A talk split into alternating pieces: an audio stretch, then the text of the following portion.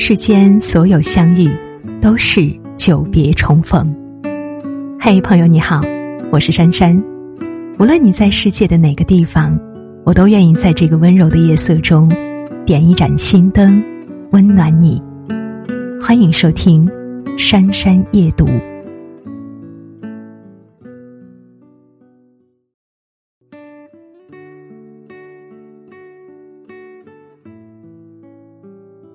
当你问身边的人“一加一等于多少”，他一定很轻松的就答出二。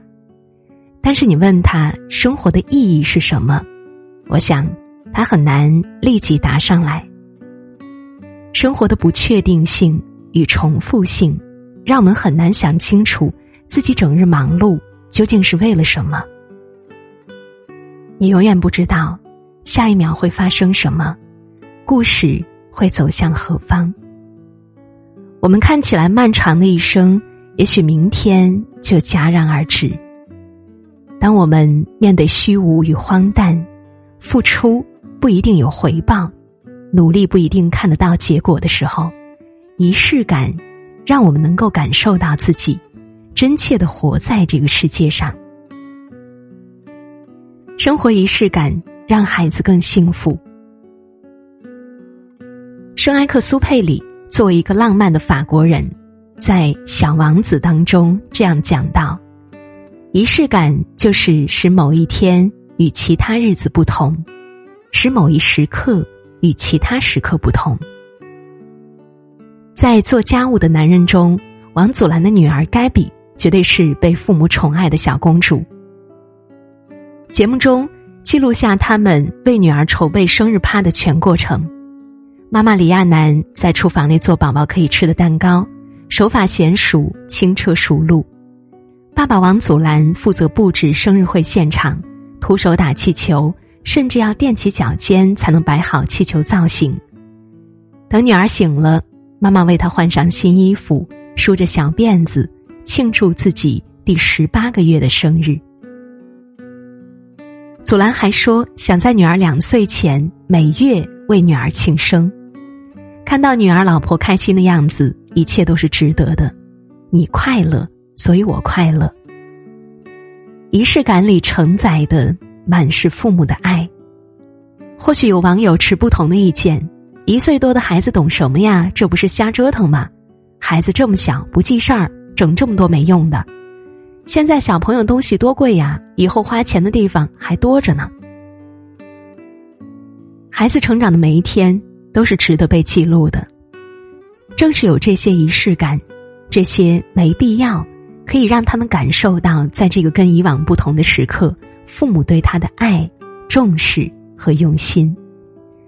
在这种对待生活的态度潜移默化下，孩子就会明白，在每一个平凡而重复的日子里，可以过得不一样，可以活得更有趣、更幸福。仪式感成为了平淡生活的标记，让孩子们记得去年这个时候自己在做什么。它能给每一个普通的日子、每一个无意义的重复性的动作赋予内涵。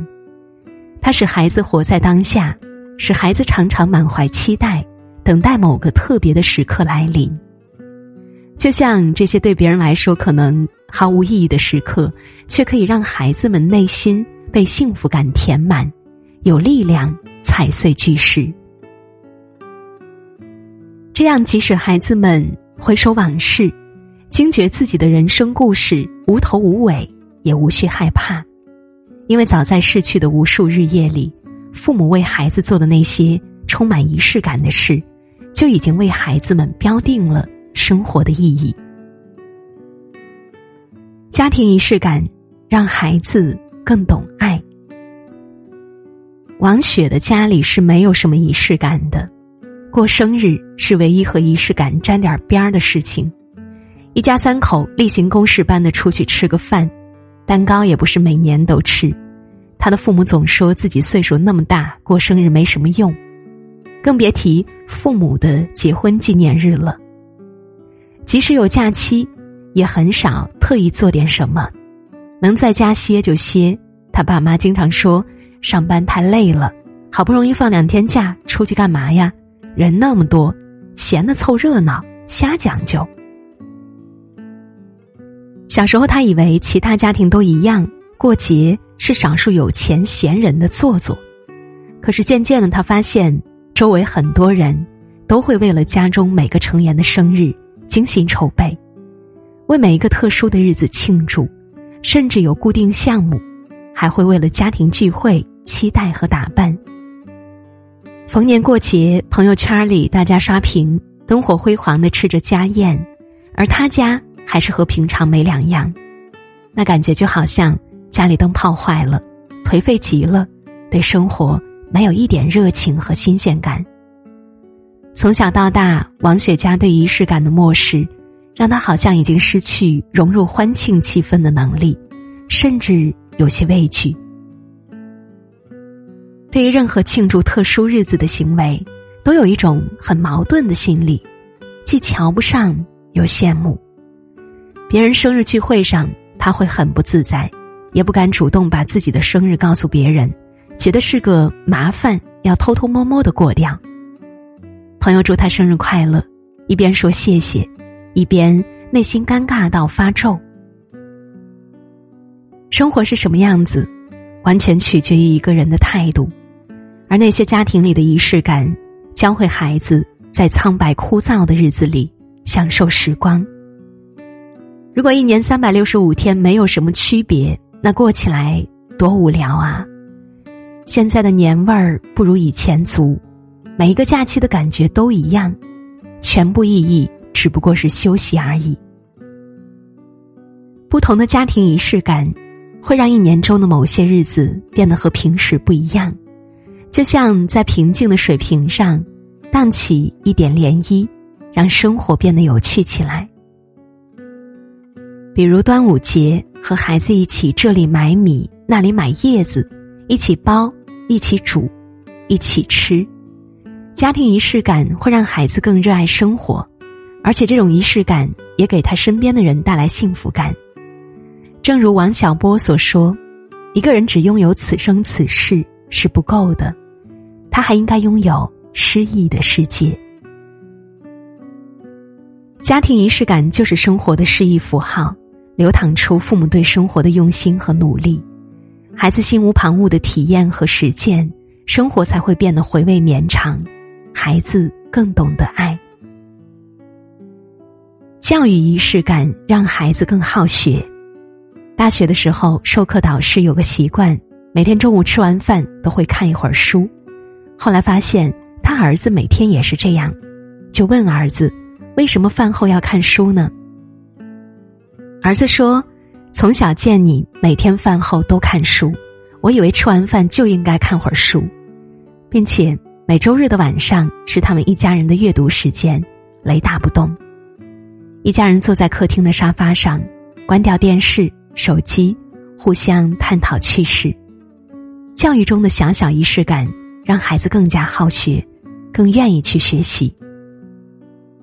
孩子学习的最有效的方式。”是模仿，而不是被命令。模仿所带来的学习效率，要比直接下抽象的命令要容易，并且有效太多倍了。与孩子一起学习，父母陪伴他们的时候，让他们感觉到你爱他们，重视他们。当然，制定教育仪式感的前提是孩子能够接受这些信息。如果不能接受，父母千万不要去强迫孩子。父母彻底的了解孩子的期望与需求之后，再去决定和孩子一起做什么。父母引导他们做正确的事，他们由此而有了安全感。这个感觉和过程很重要。写作业的时候，保持桌面的整洁，引导孩子在便签条上写下每日的待办事项。完成后打个勾，制作孩子的专属效率手册。陪孩子写作业的时候，家长不玩手机，他可以轻易的摧毁酝酿几十分钟的状态，把思绪勾引的漫天飞舞。学习中小小的仪式感，帮助孩子清空思维，更加专注与投入。教育孩子不是灌输所谓的知识，知识可以由学校来主导传授，但是行为、意识、品德等等的教育，大部分是需要靠父母来完成的。孩子对这个世界的认知是有限的，他们并不能立刻就理解很多事情和要求，需要靠家长言传身教去探索。而教育中的那些仪式感，就起到了很好的示范作用，并且能够让孩子更积极的去学习。小时候，我们每个人都意气风发，有着远大的志向，向往美好的爱情。可是现在回头看看，发现自己已经变成了最不愿意成为的普通人。日子就这样潦草的过着，今天好像过得像昨天，如今。好像过得像从前，我们感觉时间过得越来越快，一转眼一年就过去了。很少有人会扭头看看自己在生活，仪式感究竟有多么的匮乏。村上春树说过，仪式是一件很重要的事情。很多时候，听到许多人在抱怨，生活忙碌辛苦而又平淡如水。似乎没有几件事情值得回味，连过年都提不起兴趣了。还能留下点记忆的，几乎每个人都会提到，在毕业典礼上起立唱国歌，在结婚登记时郑重宣读誓言，在孩子百日宴上点燃蛋糕蜡烛，在告别逝去亲人的时候泪流满面。让人记忆犹新的。往往是充满仪式感的时刻。一个人百分百的投入虔诚和感动，生活才会有鲜活的存在感。正因为如此，父母需要通过仪式来表达对孩子的情感，父母也需要通过仪式让孩子接受我们的情感。所以，如果在一起，请把每一天当成新的一天来过；如果要分离，请用力道别。后会无期。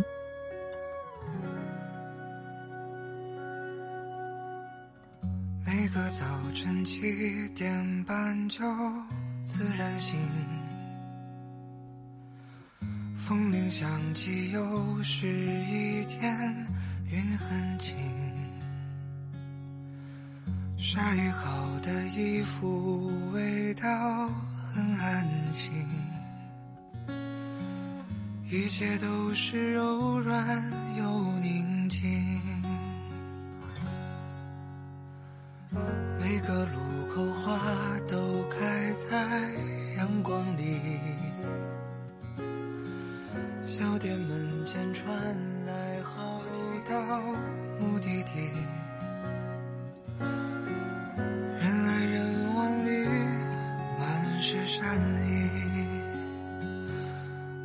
是最平凡的一天啊，你也想念吗？就这样虚度着年华，没牵挂，只有晚风轻拂着脸颊。